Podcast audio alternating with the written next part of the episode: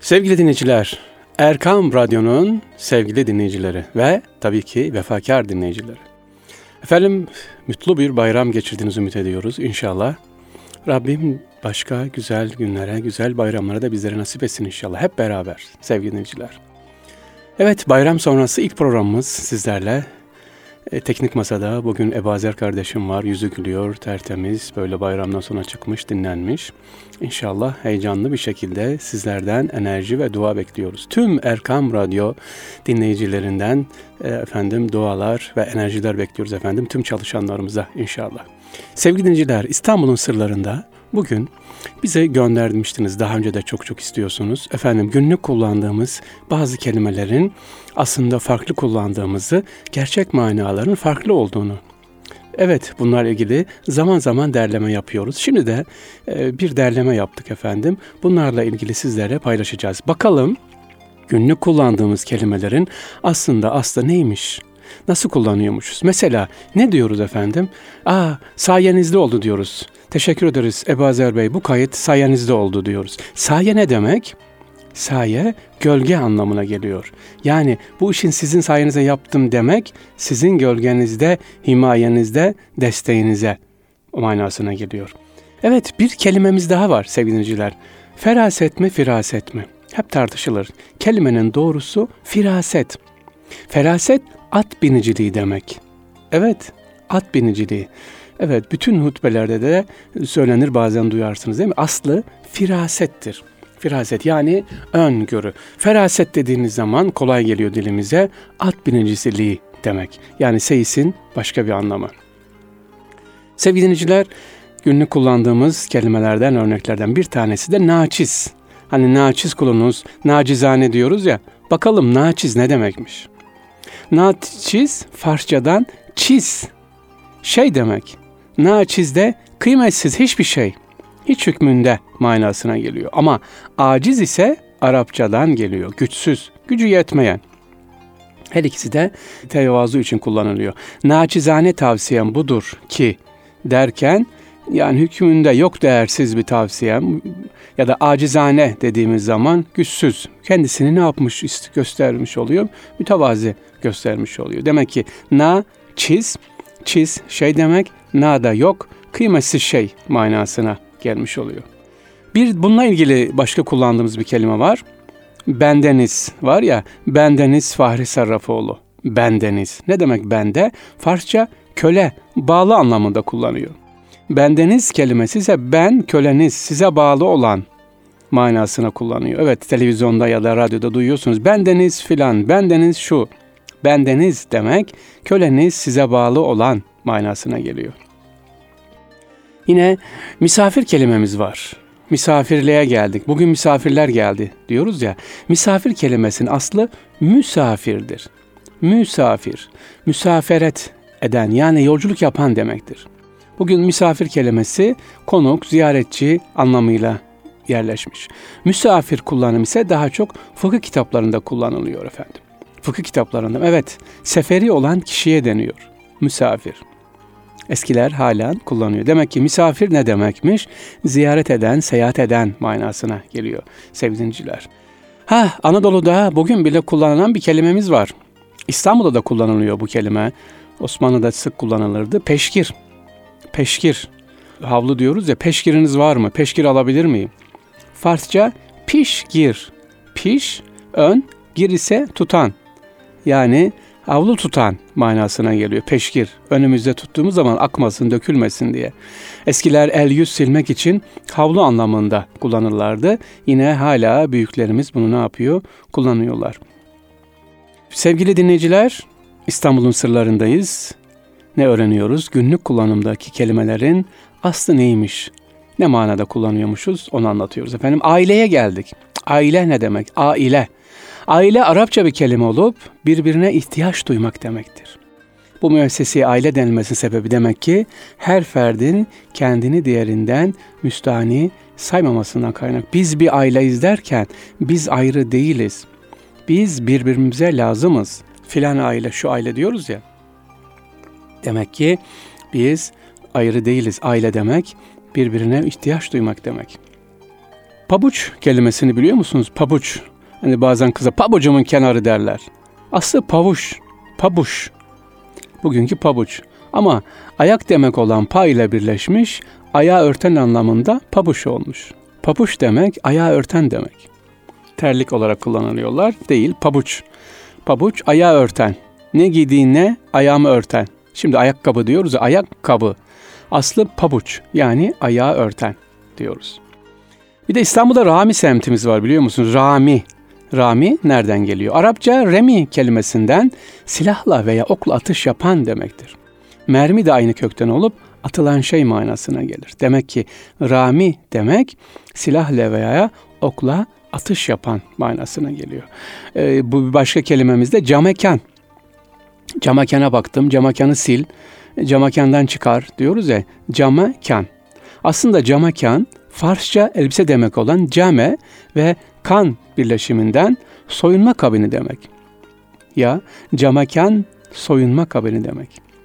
Hamamların soyunma odaları içinde bu ifade kullanılıyor camaken ama bugün nasılsa cam ile özdeşleşmiş, camla örtülü alan vitrin manası kazanmış. Aslı ne demek? Camakanın aslı demek ki hamamlardaki soyunma odası veya soyunma kabini diyoruz sevgili.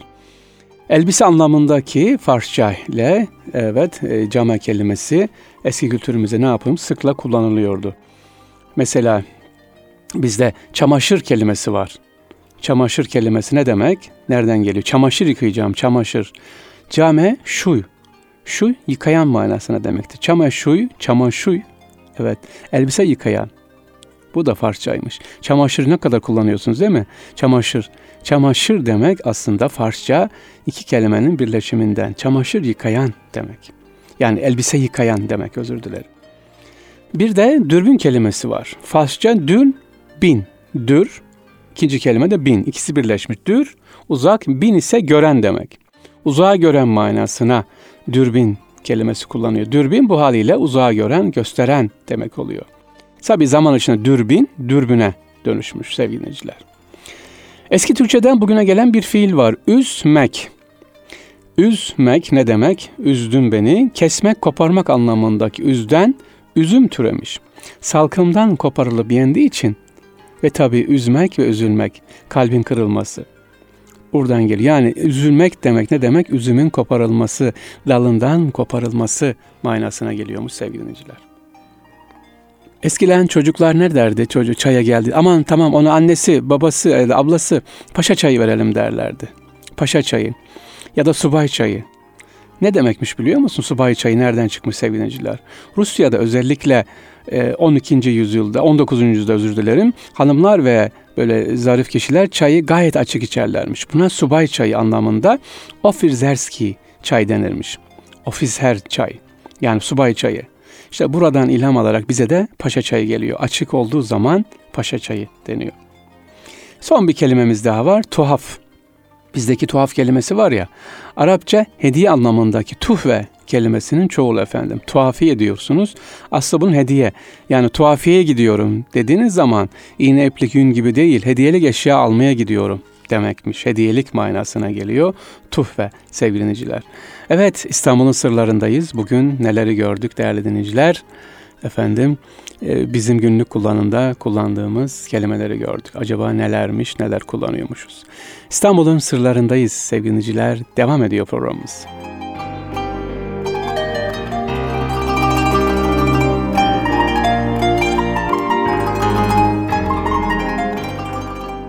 Sevgili dinleyiciler, bugün sizleri Kasımpaşa'ya götüreyim diyorum. Bayram sonrası böyle kenardan kenardan gidelim. Orada Kasımpaşa'nın hemen nasıl söyleyeyim Beyoğlu'nun iniyorsunuz aşağı tarafına. Şimdi statı var. Stadın olduğu yerden Kasımpaşa e, böyle indiğimiz zaman orada bir cami var. O camiye götüreceğim sizi. E, özelliği ne? E, Osmanlı'daki bir alimi. Surur Mustafa Efendi'yi size anlatacağım.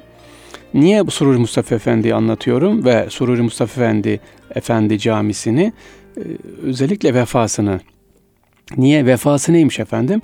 Sururi Mustafa Efendi sevgili dinleyiciler Osmanlı devletlerinde alimler makam, şöhret ve mevki peşinde koşmadıklarının bir örneğini bize gösteriyor. İşte Osmanlı alimlerin en büyük özellikleri ilimle uğraşmaları. ve siyasetten olabildiğince de uzak kalmaları. Osmanlı Devleti'ne yetişen büyük alimlerden olan Sururi Mustafa Efendi, Kanuni Sultan Süleyman'ın oğlu Şehzade Mustafa'nın hocasıdır. Evet, ona hocalık yapmış.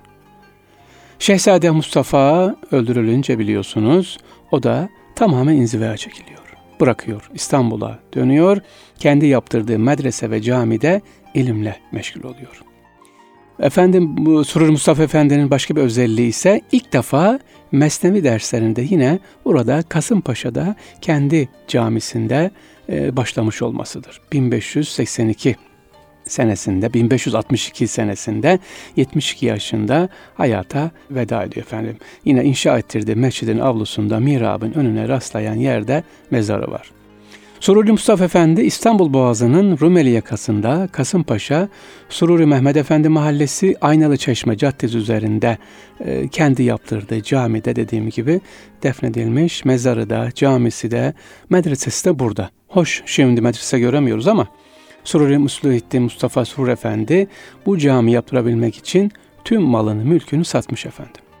Caminin minberini ise Uzun Bey ismiyle tanınan tersane emiri İbrahim Bey tarafından konmuş. Harap olan cami uzun bir süre metruk kaldıktan sonra 1956'da ve 1962 e, yılında tadilattan sonra ibadete aç, açılıyor efendim. Peki niye anlattım Sururi Mustafa Efendi'yi sizlere? Bugün gittiğiniz zaman çok güzel böyle camisini ve mezarını görürsünüz orada. Efendim Sururi Mustafa Efendi bir, tarikatla siyaseti birbirinden ayırmış. Bakın tarikat diyor kalp eğitimidir. İnsanların kalbi kıvama gelince Allah'la buluşunca diyor gayrisini görmez. Her hali tüm zamanı Allah'la birlikte geçer. Yani Allah'ın dediği şekilde yaşar. Biz ne kadar diyor uzak tutarsak kalbi masivadan o kadar dünyada da ahirete de rahat ederiz diyor Suruç Mustafa Efendi. İşte onu size anlatıyoruz siyasetten uzak durmayı.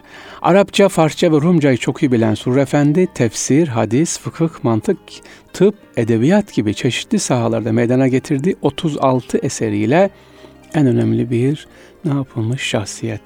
Düşün bu adamcağız kim? Edin alemi diye biliyoruz değil mi? Sururi Mustafa Efendi. Edin aleminin tıpla ne alakası var?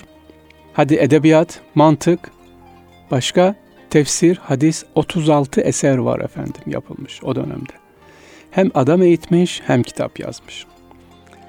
E, müellifin telifatı daha ziyade şerh ve haşiye mahiyetinde efendim. Bunlar ne yapılmış? E, kendisi çalışmalar yapmış.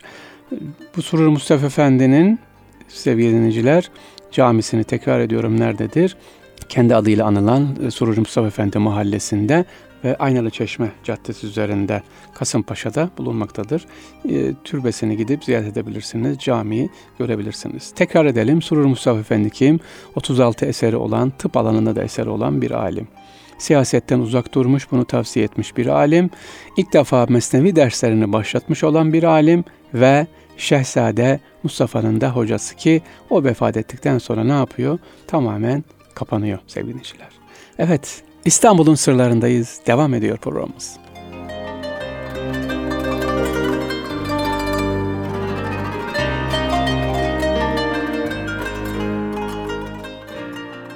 Değerli dinleyicilerimiz, şimdi de şöyle Ayvansaray'a doğru gidelim diyoruz. Ayvansaray'a yavaş yavaş gittik. Orada bir cami göreceksiniz. Atik Mustafa Cami diye bilinir ya da Cabir Cami diye geçer. Cabir Cami. Fatih ilçesini bendeniz, hadi bendenizin ne manaya geldiğini biliyorsunuz artık. Bu kardeşiniz diyelim. 30 yıldır geziyorum ama henüz tamamlayamadım. Adım adım geziyorum. İşte Ayvansaray semtinde karşımıza yine bir cami çıkıyor sevgili dinciler. İçinde Cabir radıyallahu anh'ın makamı olan bir cami burası. Şunu hemen düzelteyim. Bakın programımızın hemen başında söylüyorum. Bu cami içinde bulunan sanduka varsa da içinde ceset yoktur. Bir, bu bir makamdır. Nasıl yani diyeceksin hocam makam ne demek? Efendim rivayete göre Cabir radıyallahu anh geliyor. Daha önce burada kilise vardı. Kiliseyi geziyor. Burada namaz kıldı rivayet edilerek ona hediye olarak, ikram olarak hatırlama manasıyla 2. Mahmut buraya ne yapıyor? Ona adına ithafen hatırlanmak babıyla bir sanduka yaptırıyor. Yoksa içinde ceset yoktur. Ama biz yine Fatiha'mızı okuruz, selamımızı veririz. Neden? Cabir radıyallahu hatırlamak için. E, Cabir radıyallahu anh kim İstanbul fethine yaklaşık 700 yılı miladi yılda katıldı rivayet ediliyor kendisi e, buraya. Bu camimizin adı ne sevgili dinleyiciler? Cabir Cami ya da Atik Mustafa. Atik Mustafa kim diyeceksiniz. Niye Atik Mustafa? Ha Atik Mustafa bu meşhur bizim Koca Mustafa Paşa'dır. İkinci Beyazıt'ın vezirlerinden, sadrazamlarından ve Yavuz Sultan Selim'in de çok çok kızdığı birisi. Koca Mustafa Paşa kendisi Yavuz Selim döneminde idam ediliyor. Evet, e, onun yaptığı camiye çevirdiği e, yer burası. Daha önce kiliseydi. Bu kilise burayı özellikle ne yapılmış efendim? Çok devremden etkilenmiş Cabir Camii. Şu an içine girdiğiniz zaman güzel tertibatı temizliği yapılmış. İçine giriyorsunuz ışıklandırması güzel. Hemen makamı görüyorsunuz Cabir radıyallahu Sonra kiliseden çevrildiği için sağda ve solda yine aynı şekilde sevgili dinleyiciler cami içerisindeki o Osmanlı döneminden küçük de olsa süslemeler var. E, caminin özelliği ne? Neden burası camiye çevrildi? Nasıl bir kiliseydi burası? Ha işte bu caminin kilise döneminden de bir özelliği var. Tarihte 457 474 tarihlerinde imparator olan 1. Leon döneminde iki patrik Kudüs'ü ziyarete gidiyor efendim. Galbios ve Kandidos adlarında iki patrik. Kudüs'ü ziyaretler gittiklerinde orada bir Yahudinin evinde bulunduklarını öğrendikleri Hz. Meryem'in elbisesini çalarak İstanbul'a getirirler ve burada bugünkü bu caminin olduğu yerde saklarlar. Kiliseye koyarlar. İmparator bunu öğrenince de daha sonra bu bu şimdiki caminin bulunduğu kiliseyi yaptır. Evet rivayet böyle. Hatta bugün bile bu devam ediyor. Efendim 2 Temmuz günü burada e, büyük bir tören yapılırmış özellikle o dönemde kilise olduğu dönemde eşyanın geldiği tarihte Hazreti Meryem'in e, ithaf e, ona hatırlatan camimizin adını tekrar söyleyelim. Cabir Camii ya da Atik Mustafa Paşa Camii e, yeri nerede? Ayvansaray'da hemen surların içerisine girdiğiniz zaman daha Fener Balata başlamadan sağda duran bir camidir sevgili dinleyiciler. Bu camimizin bir başka özelliği daha var değerli dinleyiciler nedir?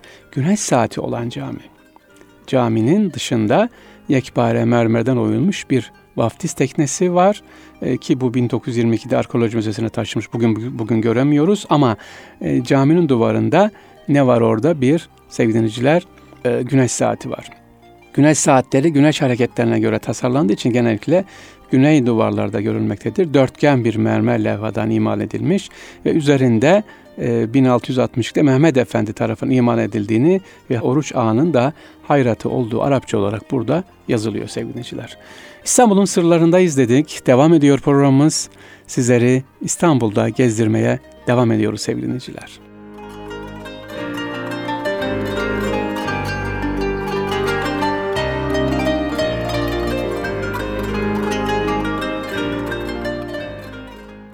Değerli dinleyiciler, İstanbul'un sırlarındayız. Şimdi de Mimar Sinan'ın türbesine gidelim diyoruz. Mimar Sinan'ın türbesindeki kabuğun sırrı ne acaba? Mimar Sinan'ın Evet Süleymaniye Camii'nin hemen eski ağlar kapısının karşı köşesinde yol ayrımında üçgen bir alanda bulunuyor Mimar Sinan'ın türbesi. Önde son mermerden yapılmış bir sebil var sevgili dinleyiciler. Sebilin arkasında da ufak mezarlıkta altı sütunlu, üstü örtülü ve etrafı açık türbede Mimar Sinan'ın mezarı bulunmaktadır.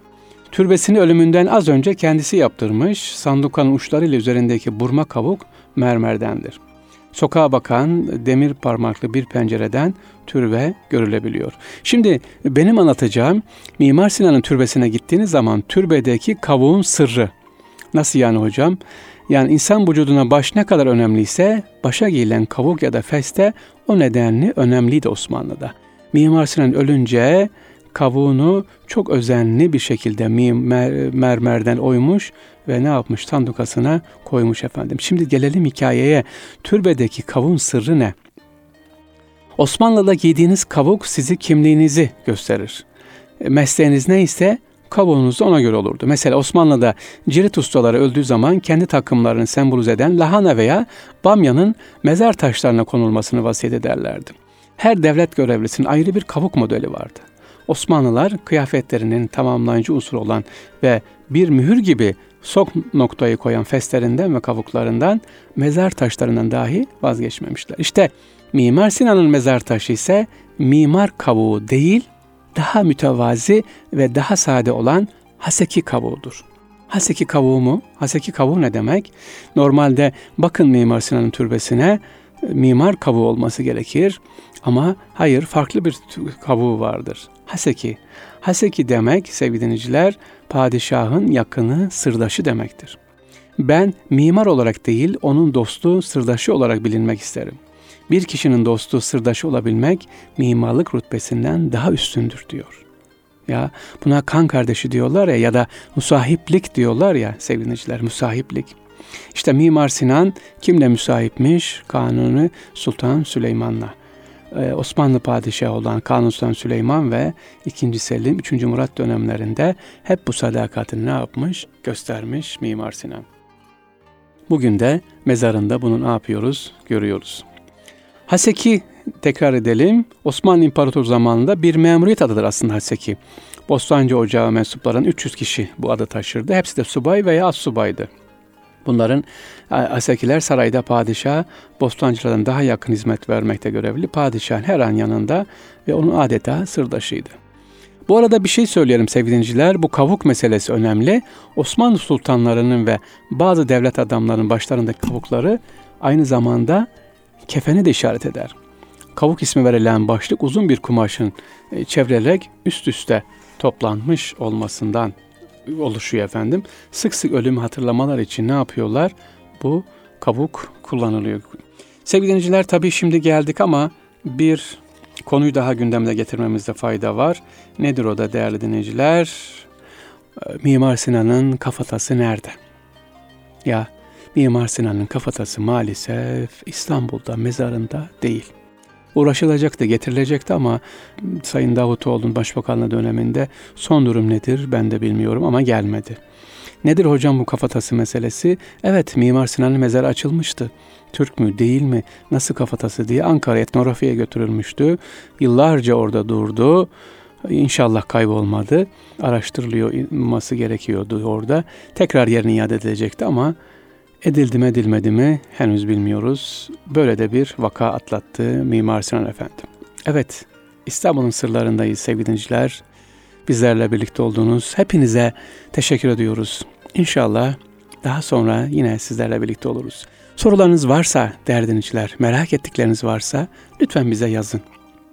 Erkam Radyomuza yazabilirsiniz. Telefonla arayabilirsiniz, yazdırabilirsiniz santrale veya mail atabilirsiniz. Sarrafoğlu Fahri et gmail.com sarrafoklu fahri et gmail.com Ha bu arada diyeceksiniz hocam hiç söylemediniz her programda söylerdiniz çocuklara gezdirin gezdirin gezdirin bakın okullar açılmaya az kaldı. Okullar açılmadan şöyle bir İstanbul turu yaptırın çocuklara. Ne demiştim? Bir hafta türbeleri ziyaret edin. Padişah türbeleri. Bir hafta Osmanlı alimlerini gezdirin. Bir hafta camileri gezdirin. Yani hepsini böyle tır tır tır değil çocuklara böyle e, boğmayın ayrı ayrı türbeler, camiler, çeşmeler, Osmanlı alimleri, Osmanlı kütüphaneleri ama çocukları ihmal etmeyelim. İstanbul'un sırlarından hepinize sevgiler. Allah'a emanet olunuz.